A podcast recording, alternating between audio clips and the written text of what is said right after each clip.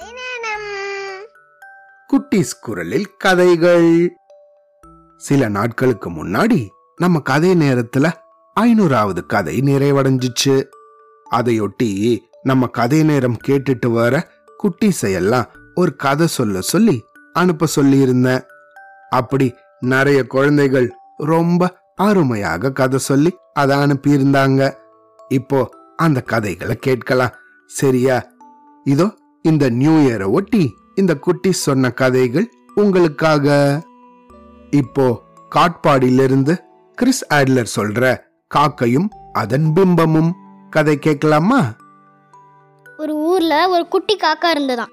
அந்த குட்டி காக்காவுக்கு த ரொம்ப தண்ணி தாக எடுத்துச்சான் இப்போ அங்கே ஒரு குளத்தை பார்த்துச்சான் அந்த குளத்துல தண்ணி குளிக்கலாம் போச்சான் இப்போ அதோட பிம்பத்தை பார்த்துச்சான் நான் ஏ நம்ம நம்ம மட்டும் ரொம்ப கருப்பாக இருக்குமேன்னு வருத்தப்பட்டு பக்கத்தில் ஒரு கொக்கை பார்த்துச்சான் அந்த கொக்கு ரொம்ப வெள்ளையாக அழகாக இருந்ததாம்.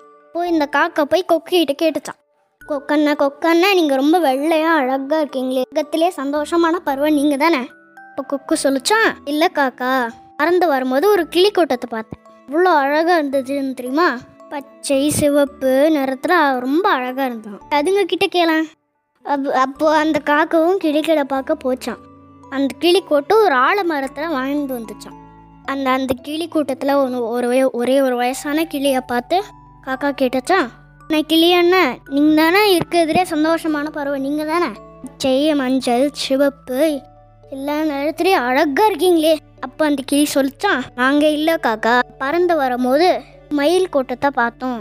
அப்போதான் தெரிஞ்சுக்கிட்டோம் அந்த மயில் தான் வந்து ரொம்ப அழகானது. நீங்கள் வேணால் அதுக்கு கிட்ட போய் கேள அப்படின்னு அந்த கிளி சொல்லிச்சான் இந்த காக்காவும் சரி இந்த மயிலை பார்க்க போச்சான் ரொம்ப தூரம் பறந்து பறந்து போச்சு. போ போன உடனே ஒரு மயில் கூட்டத்தை ஒரு வெட்ட வெளியில் இருக்கிற இடத்துல பார்த்துச்சான் அப்போ மழை வர மாதிரி இருந்துதான். அப்போ மயில்கள் எல்லாம் தோகையை விரித்து அழகாக ஆடிச்சான் இதை காக்கா ரொம்ப நேரம் பாட்டு தெரிஞ்சுச்சான் இல்லை ஒரு அழகான மயில் மயில் கிட்டே போய் கேட்டுச்சான் மயில் அண்ணா மயில் அண்ணா நீங்கள் பார்க்க அழகாக இருக்கீங்களே. இந்த உலகத்திலே சந்தோஷமாக பருவம் நீங்கள் தானே? அப்படி சொல்லிச்சா காக்கா. அதுக்கப்புறம் அந்த மயில் அண்ணன் சொன்னாங்க ம் இல்லை காக்கா இல்லை காக்கா. நான் இல்லை நீ தான் அப்படின்னு சொல்லிச்சு. அதுக்கப்புறம் அதுக்கு ஒன்றுமே புரியல.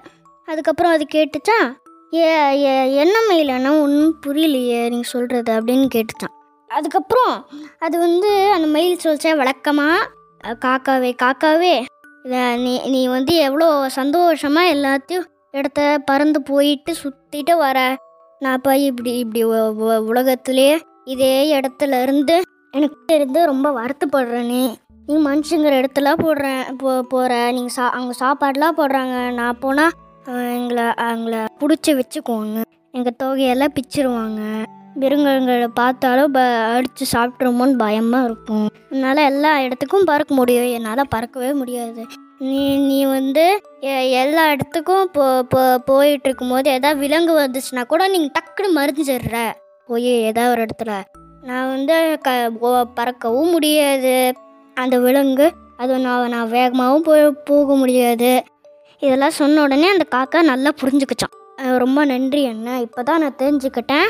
முக்கியம் கிடையாது. நம்ம நம்மளோட வாழ்வை தான் முக்கியம். நான் கருப்பாக இருக்கிறத நினச்சி நான் வருத்தப்பட மாட்டேன். கருப்பு ஒரு நிறம் தான் நன்றி அண்ணன்னு சொல்லிட்டு சந்தோஷமாக பறந்து போச்சான்